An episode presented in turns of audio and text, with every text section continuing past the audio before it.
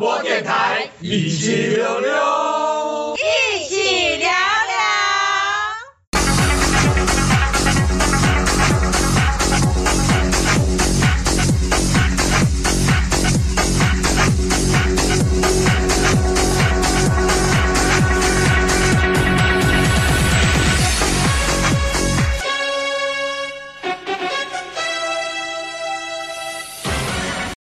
大家好啊、呃，欢迎大家收听山西行动哇啊、呃，我是节目主持人博兴哥。嗨，大家好，我是 AD。嗯，各位听众一定很困惑，为什么我们这一集又叫山西行动哇呢？不叫一匹每周新闻点评？这其实呢是有原因的，因为我们要录专题的话呢，就是用山西行动哇来录，而、啊、我们录新闻的话就一匹，哦、懂吗？哦，其实我也不知道哎、欸。干、嗯。好，那嗯，我在听众可能也不会注意到吧？对，可能不会注意到。那这期其实我们要聊的一个重点就是呢，最近很多区块链出事情，尤其是鼎鼎有名的 FTS，哇，突然割了韭菜了，挂了一堆了。那到底这个区块链为什么会这样子倒闭？就是这交易所为什么会这样倒？到底是发生什么事情？那大家不是说区块链是最安全的吗？不是说区块链匿名制吗？不是通过运算啊什么的，怎么会有这种事情发生？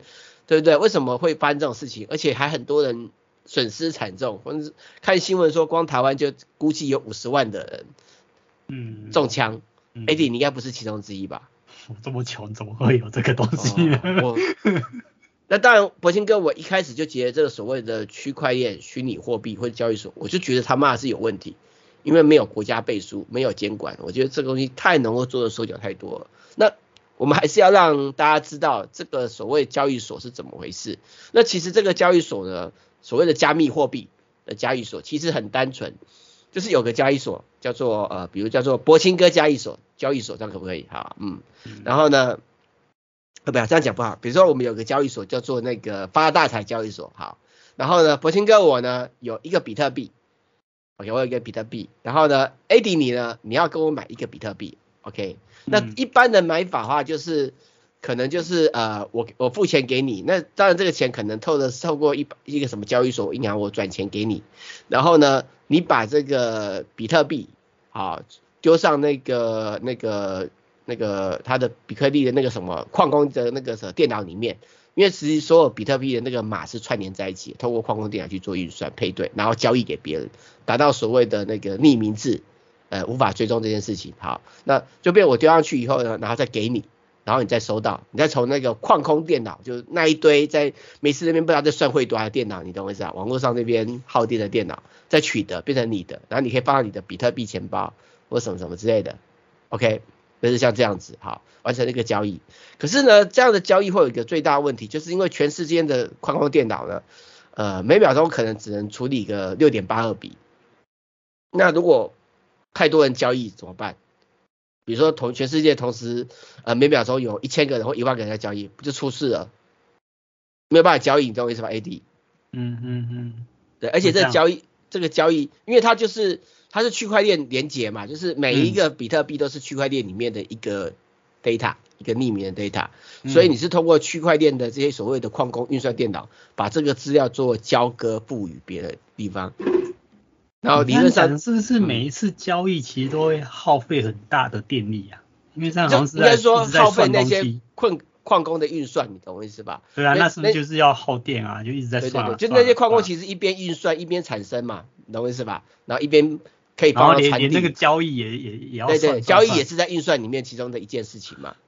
我是想不懂，但是为什么要 开发这种这种浪费不环保啊？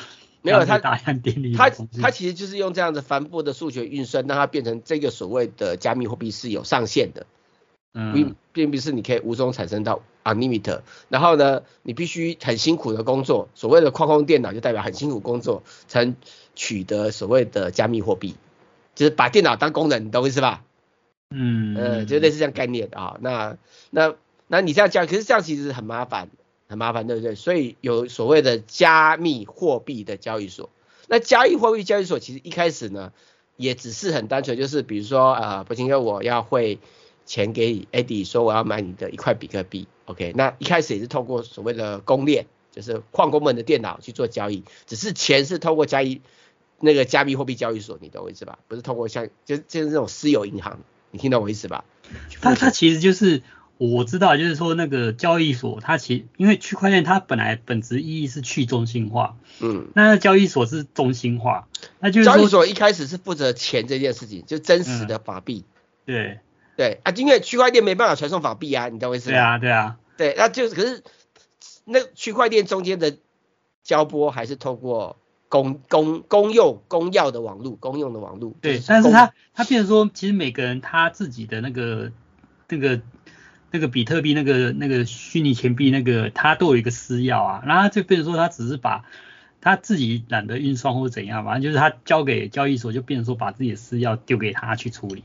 对，然后出了问题，然后你就拿不回你的私钥，这就是这就是钱。对，这就是另外一个状况。OK，嗯，我们刚刚讲的就是因为刚刚有说嘛，全世界的矿工这样子做所谓的所谓的比特币交易，因为其实比特币是可以离线存放的。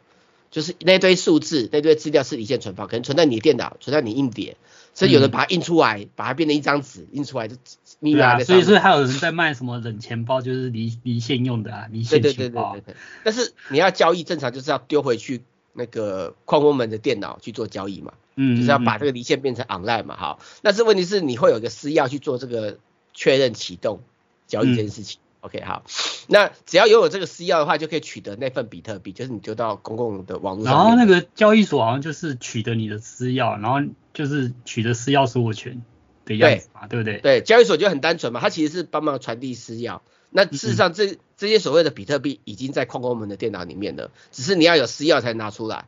嗯，那那我们我们还后面还继续讲，OK，那那就变成说呢，那现在后来就会有一个交易所，就是因为我刚刚有说那个撮合时间。呃，每秒钟六点八二笔太太慢了，全世界可能同时有说吧，一千个、两千人要交易怎么办？所以就变成说，透过这个所谓的交易所，对，然后呢，就是他可能就是我先帮你收钱。那我收钱，我会有个手续费嘛，对不对？OK，可能我跟你收，比如说，呃呃，博兴哥卖给 AD 啊，要一百块钱才能买一个比特币，干那么便宜，好，然后呢，交易所要抽十块钱嘛，所以交易所就是呃，博兴哥付一百块钱的时候，十块抽到要九十块给 AD 嘛，类似像这样子啊，然后呢，再然后呢，后来计划到就是私钥的提供，对不对？也是透过这部分去提供，好，那那事实上交易所本身呢？就是，然后就是这样子去取得这个私钥。那矿工们他还是丢到矿工电脑上面，你懂我意思吧？所以交易所其实存放的是一堆私钥，嗯、就是可以去比区块网络上面取得这些比特币的私钥。嗯哼，你懂了？啊、就是一个私有词哈。嗯、那这然后然后这样就会产生一个问题，这什么问题？呃，因为他的交易是可以用你的私钥，然后去做做一些呃没有经过你同意的交易行为，你都不知道。这是其中一件事情，这是其中的。可是你还有另外一个状况，就是交易所其实是要赚中间的撮合费，对不对？嗯，还有手续费啊。Okay, 对，好，那今天我我要卖一百块，可是通过交易所，所以你不知道是跟谁买，我也不知道卖给谁，对不对？嗯，好，那如果今天我一块的比特币我要卖一百块钱，好，然后呢，因为交易所上面可能会有一个牌价嘛，就是现在大家多少钱要收，那我收到交易所说，我现在比特币呢可能只能卖九十块，就是有个。像股票一样的行情，你懂我意思吧？嗯嗯。对，那我就丢给他，我就说我要收九十块，然后我交易所的就先垫钱给你九十块，可是另外一边的人看到是一个比特币要一百五十块，哦，那赚了那个六十块的差价，是不是？对，就就应该是说资讯不对等，对吧？就简单讲就是，我跟你讲呢，现在比特币收购就只有值九十块，那另外一个人要看要买的时候，看到的时候是要一百五十块，那。因为双方不会，你不知道，他不知道你是谁，你也不知道是谁，你在交易的时候你也不知道，你懂我意思吧？嗯，他就干这件事情了。那这就是什么？这就是没有监管。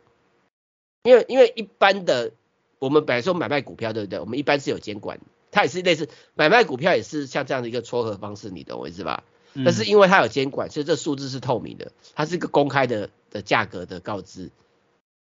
它没有像这个东西，我可能那这样没有监管的话，就变成说很容易，就是大家都都在里面。当潘啊，对啊，就讲了听，因为你看的是 A P P 嘛，看的它是它的报价嘛，对不对？嗯，因为它是 A P P 跟报价，你你在买的人跟卖的人不见得在同时间看到相同的价格是一样啊。嗯，哎，那就是空间，还有就是超卖啊，那我也可能可以先超卖给你啊，你懂吗？也就是像你刚刚说的，嗯、我取得这个你要卖的私钥，对不对？嗯，我就先超卖，然后后面再补给你，或者是我先用钱给你先收下来，便宜的收收，然后再卖给别人，囤积、嗯、在那边。嗯哼，对啊，嗯，那就所以就空间很大。那可能还有就是交易所可能它有跟会有活动，就是你可以把钱存进来啊，然后我帮你存一个比特币啊，我把它换成发行，就是就是我让你拥有这个比特币的权利，是通过什么什么 AAB BBB，就是 AAB 等于多少比特币或 BB，所以你买到的是 AAB BBB，可是比特币本身还是存在交易所里面，是交易所的，然后交易所出问题，就像是 FTS 交易所出问题了啊，他买到的是。就他的 A，他买的是交易所他自己发的 A A B B，他买的不是比特，他拿到不是比特币。对啊，就变成说他 A A B B B B 这些都都没有钱了，没有价值了，但是他他就自己印啊，印钞票啊。比特币有价值，他自己留着啊，因为 变成说是我消费者跟他买是给他比特币，然后我。我退换给消费者嘛，顾客就是那个他那个没价值的 A B B，对啊，就像什么 Luna，然后那个币又是他他自己可以自己随便印啊，他印多少就印多少。没错啊，没错啊，当然他的说法是说有有什么价值保，就是他交易这个所谓恶劣的交易所，他的说法当然是说哦，我们保证就是我们一个比特币只能产生多少，可是事实上。有没有监管单位去确认它是不是真的只有产生这个数？比如说，比如说，他说一个比特币值卢娜币十块，十个卢娜币，假设他这么说，那问题是，他是不是只有做十个卢娜币？你知道吗？你没有人去稽核这件事情呢、啊？呃，就就好好比比那个集权国家还要过分啊！集权国家印钞票，可能世界各国还会知道说，我、哦、干嘛他在印钞票，然后就通膨什么的，然后交易所印钞票没人知道。对啊，对啊，那再加上刚刚说不是他有所谓的那种那种虚拟的价差报价交易嘛，对不对？嗯、对不对？那其实这也是因为有些交易所推所谓的免手续费啊，他就是赚这个，你懂我意思吧？对啊，他赚那个价差都已经够饱了，还需要收你的手续费吗？对啊，就很很很扯啊。那当然，当然大家会问说，嗯，问说啊，为什么会有那些什么奇怪的什么什么 Luna 币或什么什么之类，你懂我意思吧？嗯，那其实为什么会有那？对，那就是因为很单纯嘛，因为他因为这也是另外一件事情，这其实牵扯到回回过头来就是这个区块链的交易，就是它这个交易的配凑合次数时间很慢，你懂我意思吧？所以说是你一直每比如说我给你买了比特币，我拿到私钥了，可是我要等到矿工们的电脑算到我高民国几年，你懂我意思吧？因为同时间很多人在交易，你懂吗？嗯，所以一开始的。方式是透过这个东西让你先完成交易，它其实是让你先完成交易，你懂我讲？然后可以先卖钱，就是我先给你一个代币，代表说你已经拥有这个比特币，但是你可以等那个时间下来，你懂我意思吧？啊，当然你的比特币可以存在我的这个交易所里面，你要的时候我再给你，OK，不然你就不用再等那个交易的时间，你懂我意思吧？就是你不用等交易的时间，就是本来你还要等那个。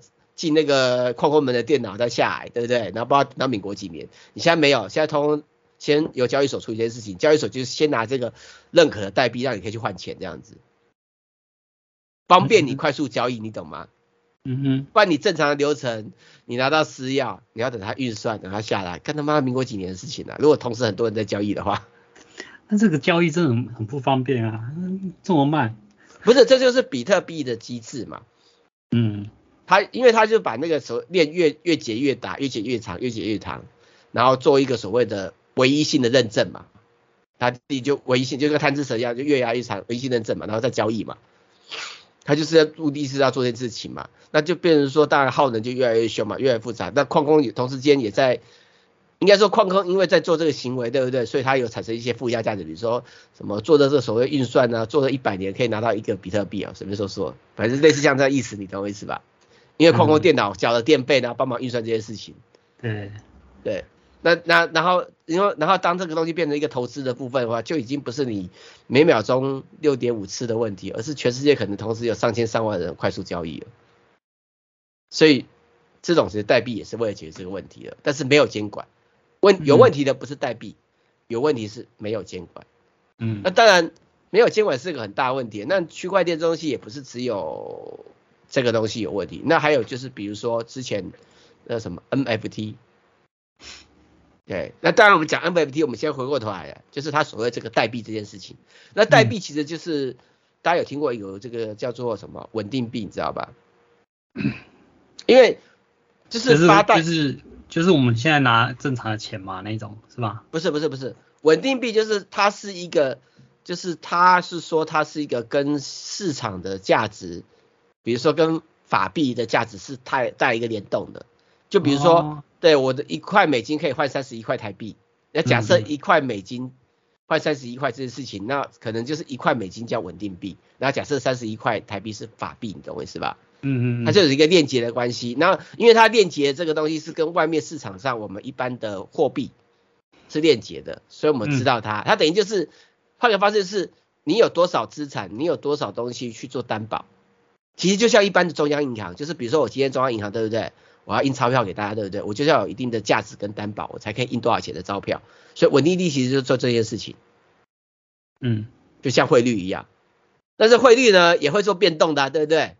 嗯哼，对，可能有高有低啊，因为有可能有很多不同稳定币啊，还有稳定币会交叉持有，比如说美金会持有法台币啊，台币会持有人民币或者什么，你懂我意思吧？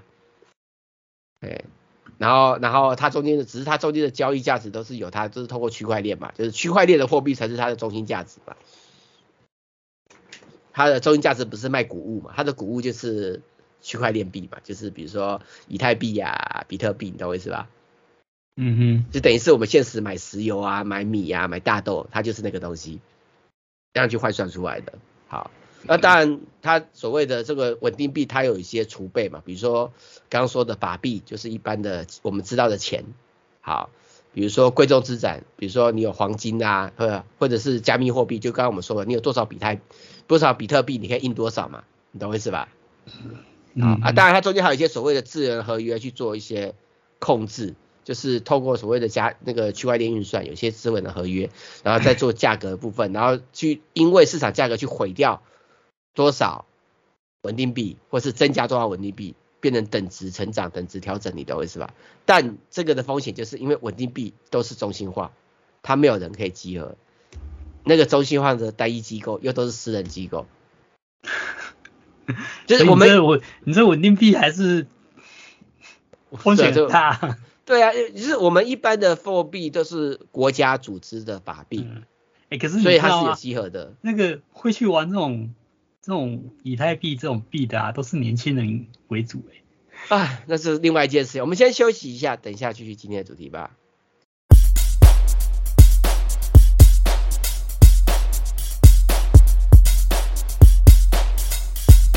欢迎收听一七六六网络广播电台，一七六六，一起聊聊。哎，大家好。欢迎大家继续收听这期节目。那我们刚刚讲的这些所谓的区块链啊、加密货币，其实有很多人还是搞不清楚到底什么叫区块链，什么叫加密货币，对不对？嗯哼。所以区块链的意思就有点像是一个存折，那个每个存折里面呢都会记录一些交易资料，比如说提款、付款、结余啊，只是说去中心化，对吧？会有个资料性的结构去付这个钱，然后然后就产生，就你的存折会越来越厚嘛，你懂我意思吧？你有交易记录嘛，你懂我意思吧？然后交易记录会记录多少比特币吧，然后比特币产生又从这些事情里面去产生出来，你懂我意思吧？嗯哼，对不对？这样部分，那当然它有一个传，它当然就是这些采矿的一部分，就是因为它把这个，它等于就是把这个存折越来越多，然后这个存折又分支在很多地方做一些运算，然后确保这个交易记录不会被单一的电脑所做控制做修改，因为它所有东西会配对嘛，会有链接啊，会有区块，你懂我意思吧？就变成说，你你这台矿工的 A 的电脑，你持有只是一小部分，你还有其他部分去凑起来，而且里面还有所谓的验证数字，避免有人企图去呃印假的假的存折，你懂我意思吧？当然，它的交易就是也是因为这样子，就变成说越来越复杂，你懂我意思吧？就是那个存折越来越厚，然后呢，运算就越来越多，你懂我意思吧？嗯哼。嗯，那那然后变成说，它的很多时候矿工的运算就是为了运算很多存折的安全性，跟很多存折很多交易记录，你懂我意思吧？那就是这个记账的嘛，就一记一复杂，一记一复杂，搞到现在，呃，因为就你想想看，整个的区块链的这个的连接，对不对？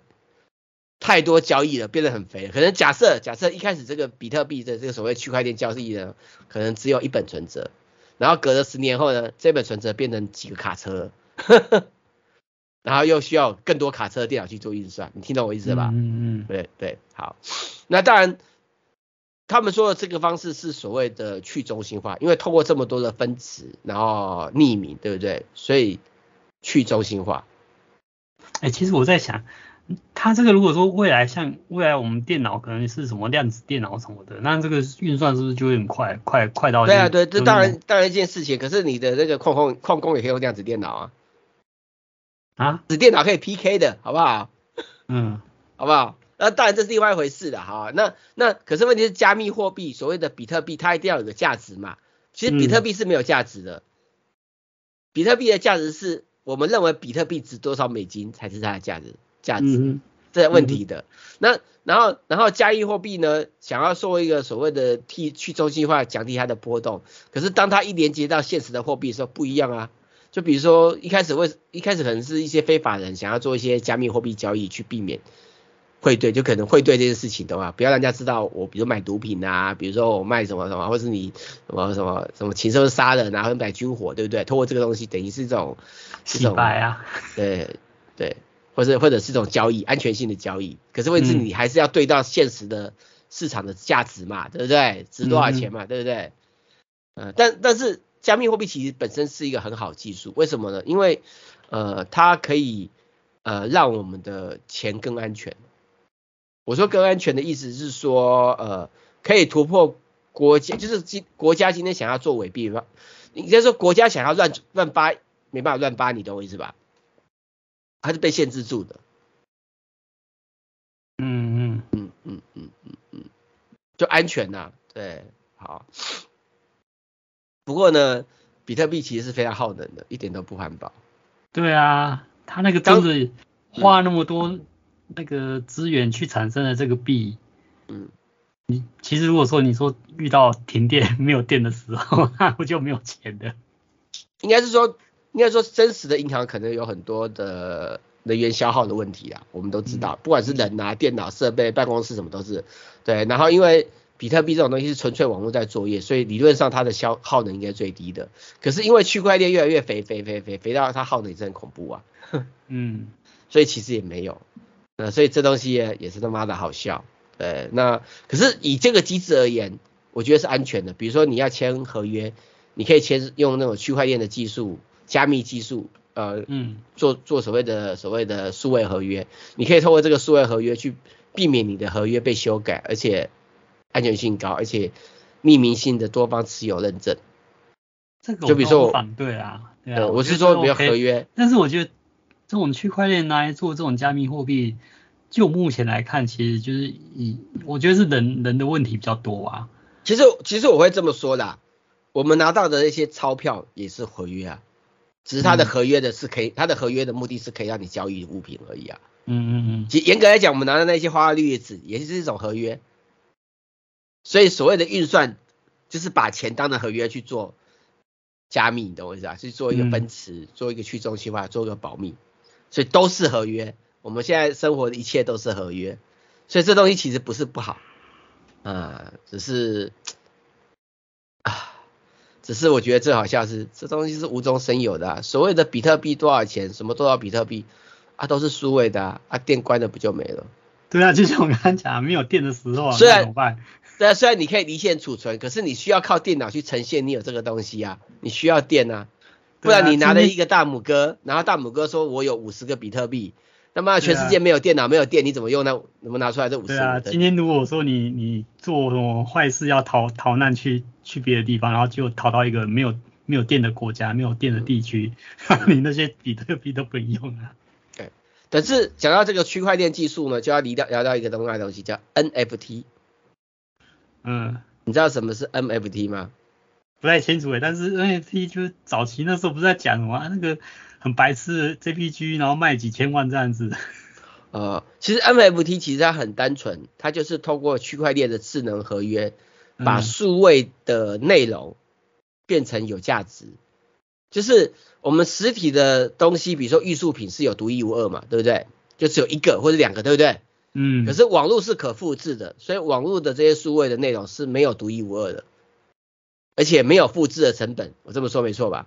对啊，但是它那 NFT 其实就是，例如说一张图 JPEG，你其实还是可以复制，只是说那张图它会给你一个独一的一个码，你就是拥有那个码，就证明说我就是这个这张图的拥有者什么的。其实 NFT 其实要要讲到另外一个概念，它其实是要搭配元宇宙的。就是我们以后如果大家都有元宇宙，都有一个呃虚拟世界的家，或者虚拟世界的的一块地哈，那虚拟世界的上面的所有的花花草草啊、树木、椅子什么什么之类的，不是我们凭空产生的嘛？我们可能就像买虚宝一样嘛，我可能我要一个买 RO，我要一个后冠，我就去买个后冠，你懂我意思吧？嗯，对。然后问题是这个后冠呢，它的一它是是一种数位的产品啊，不要比如说我，比如说我在玩那个大富翁，对不对？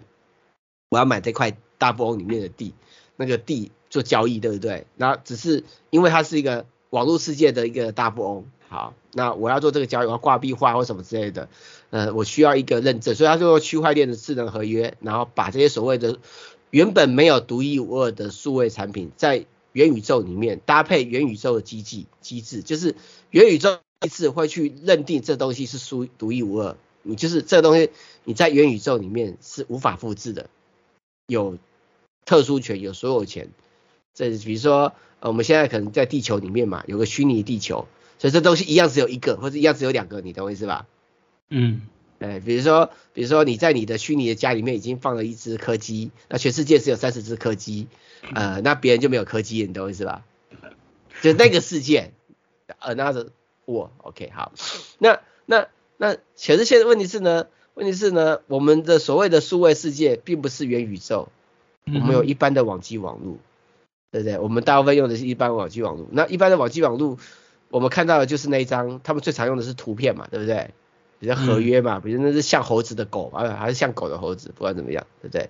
他们说什么独一无二，可是问题是在实体，在我们现在我们身处的数据环境啊，就是张 JPEG 图片啊，啊，我没有买没错啊，我帮你抠，我盗你的图回来，我就说我有啦，对不对？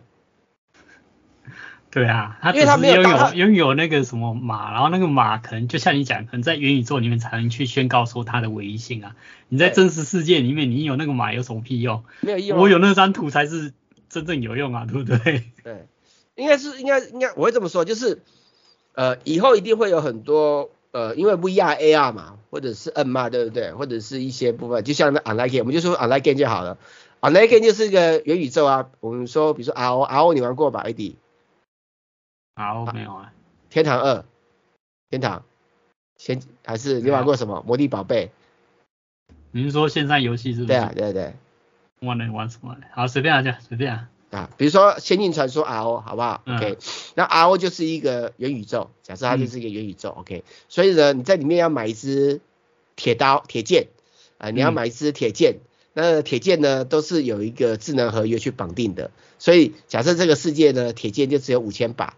然后呢，同时在这个 RO 仙境传说里面呢，呃，有一个分身在里面游玩的人，可能有十万个人，所以他通过这个所谓的智能合约去确定，只有十万个人，只有哪五千个人拥有这个东西，所以只有哪五千个人可以在 RO 这个虚拟线上世界里面呢，可以拿出这个东西打怪，你懂我意思吧？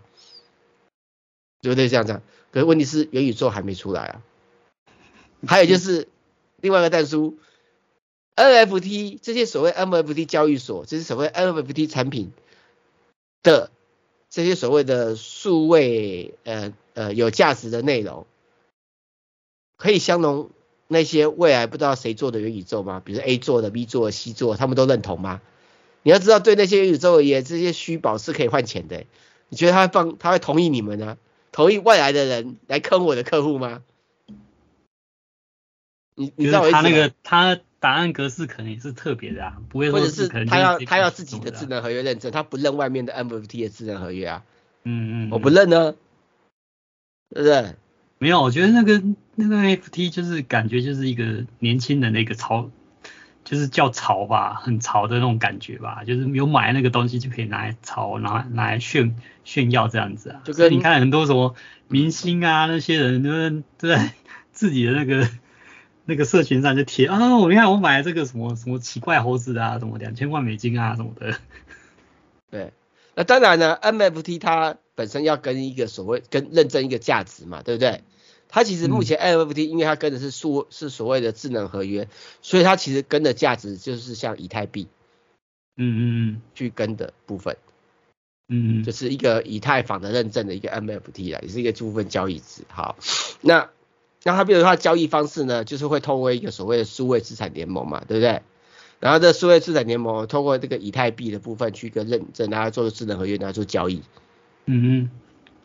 你懂我意思吧？所以它其实所谓 NFT 的交易的价值是在于说，这个 NFT 是值多少比特币，那这个比特币呢是值多少现实生活的法币，它的价值是这样认出来的。就比如说，比如说我要买那只猴子头，呃，可能需要一百块的比特币，那可是我又需要我要先买一百块的比特币，那我先买一百块的比特币呢，要找交易所，那一百块比特币呢，可能要什么五千万台币。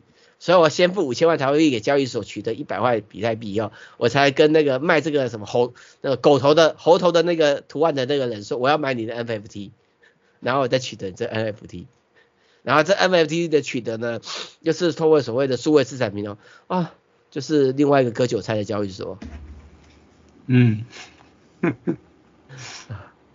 而这也是他们在这样交易来交去去。问题是未来真未来真正有的元宇宙也不见得认同啊，你懂我意思吧？对啊，可是不管怎么讲，我觉得会不会用？我觉得这些想出这种交易所或者说什么 NFT 的这些人啊，真的是超级天才，好不好？没有，你错了，割韭菜的超超厉害的那个方式。错了，嗯，真的误会了。我跟你讲，这只是把现实的金融交易移到网络上。多了一些所谓的区块链的运算技术。事实上，在现实的生活，我们的钱就是这么运作，只是它是有担保的、有组织的、有集合的。嗯，我们拿到把这种模式丢到网络上，然后创新一个名词，然后让大家也被去割，大家去当韭菜这样子，我也觉得很厉害。嗯，我换一个方式啦，换一个方式来说，就是 Gogoro 刚出来是不是很潮？很多年轻人都要买 Gogoro。嗯嗯嗯，对。那 Gogoro 真的很潮吗？其实，它的目的是不是交通？目的是不是 A 点到 B 点？但唯一的差别就是它不是用加油的，它是换电池，对不对？那我一样要付这个钱，所以它本质上是一样东西。就比如说，我们现在很多人在网购，对不对？嗯。好，那你知道网购前身是什么吗？网购的钱？前身？网站啊。不是，网购的前算是邮购。哦，你说。以前我们大家拿一本 D N，对不对？然后呢，D N 上面有很多商品，然后有它的编号，对不对？然后我们就去汇款，跟人家讲说我们要买这个东西，然后然后他再寄给你。只是现在 DM 变成网站，呃，汇款变成信用卡刷卡直接机制处理，你懂我意思吧？它只是换个平台，但是本质上它也是运作钱这件事情跟商品交流啊。那同样。这些所谓的虚拟货币，你就想想看嘛，我们只是把新台币变成数位化而已啊，而、啊、只是这个数位化它运算的公式跟机制还有认证是谁在做而已啊。那目前这些所谓的加密货币，他们是个人呃私人在做的，呃啊，可是我们一般真实的我们所认知的钱是透过我们团体大家所呃推举出来或是一个机制去集合这件事情，你懂我意思吧？认证这件事情，一个是。结合众人的力量去运作的组织，维护这个完整性，跟一个是单一的人自己自我当我是上帝，我是天神，我决定这个东西该怎么交易，这是不一样的，好不好？他没有，就是本质上都是钱，我说应该说本质上都是代币，是货币啊，就是它就是一个合约，就是一个呃有价值的合约，只是当这个有价值的合约没有。受到一个普世价值的认同监管以后，就会出问题了。呃啊，年轻人会觉得很潮，年轻人为什么啊？一直有换一个新的平台就觉得很潮，可是本质是一样东西啊，一它只是我们想象的就是我们的美金跟新台币换掉而已啊啊！我们先休息一下，等一下继续聊年轻人这一块。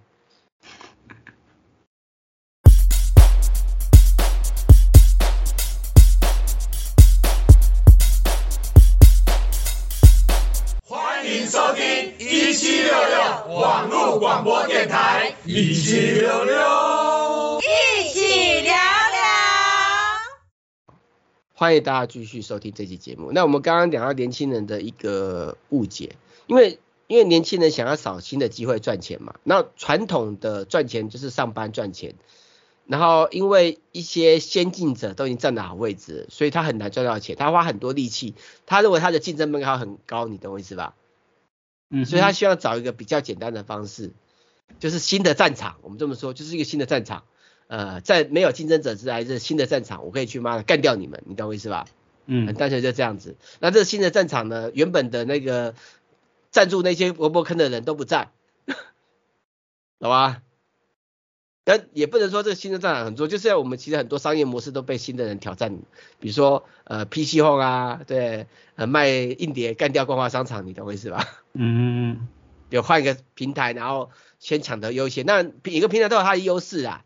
也是有它平台优势，OK，然后而且另外就是他们想要找的是捷径，他们觉得这种是他们的捷径，你懂我意思吧？就是我们传统的很努力的上班赚钱呐、啊，或是呃很努力的赚了一笔钱去做买股票啊，买股票就觉得太慢，没有太慢了，我就是要那种我可以马上一个小时，这样我不要干事就可以发大财的方式，他们追求速成，嗯，速成发财。速成对外，而且他们做这些，他们可以马上有对外的荣耀感，他可以看到同龄的开什么超跑啊，对不对？买豪宅啊，对不对？还有速成的成那个快速认同感，跟速成的成为这个社会地位上面的 somebody，而不是 nobody。他们追求这件事情，对啊，这价值观嗯不太好。可是为什么会速成？会速成的原因其实就是网络，网络让。年轻人习惯速成的，怎么说？第一点，我们以前在找问题找答案就 Google 搜寻一下，对啊，对啊，对啊，对啊，网络上一堆，而且都不用付钱啊，又快啊，对，所以他们认为这些东西不需要钱啊，他们需要，他们认为可以马上可以取得啊。只是当我们以前要，比如说讲讲，比如说要学排版这件事，以前要学那个什么电脑排版，你要去上课嘛，要买书嘛，嗯、对不对？买书啊。然后买软体嘛，对不对？那现在买软体的钱可能还是要付，对不对？可是我不用，嗯、然后我不用，我不用上课啦，我直接网络上看看我就会啦，Google 一下就有了，我也不用买书啊，网络上 Google 就有啦，你懂我意思吧？嗯。知识取得成本太低了，让年轻人瞬间的灌入这些大量的知识，以为自己是万能的天神。但是相对而言，这些年轻人就没有思考能力了。当你都一直拿到答案，你就不会想为什么是个答案。对啊，所以网络就让让年轻人变笨了，让所有人都变笨了。这也是为什么现在有很多人看什么抖音啊，或什么什么之类，有的没有的，对，变笨。不过我回过头来，就是有些很多人说什么这些东西，什么什么 IG 啊、抖音啊，会呃对我们这些呃稍微中年啊或者老年会有一些什么重大的影响。其实我觉得不会，因为我觉得反而年轻人变笨了，我们这些中老年、中年以上的人才有市场存活机会，因为不是因为年轻人不思考啊。哎、欸，可是那些专门为年轻人设计的这些软体啊，有时候像我们这种中老年人真的是完全不懂不懂它的逻辑，很难很难去去融入使用、欸。不是，你要换一个方式。是谁设计专门给年轻人用的软体？你有没有想过这个问题？你觉得是年轻人设计的吗？你你你了解我想讲的意思吧？嗯，其实设计这软体的不是年轻人的，是我们的。对啊，可是为什么？像我有时候在用那种 IG 或者脸书 Line 什么，有时候它一些奇怪的功能，我就会觉得，看它的逻辑到底是什么鬼东西啊？我就是搞不太懂。很单纯，它就是符合年轻人，就是。我们搞不太懂，也是因为我们的作业模式跟习惯跟年轻人不同。嗯，我我们作业模式，我们不像年轻人要快时尚、快文化、快分享、快成就、快发财。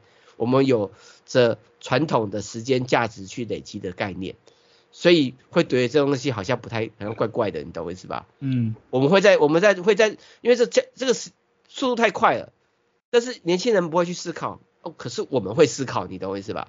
嗯。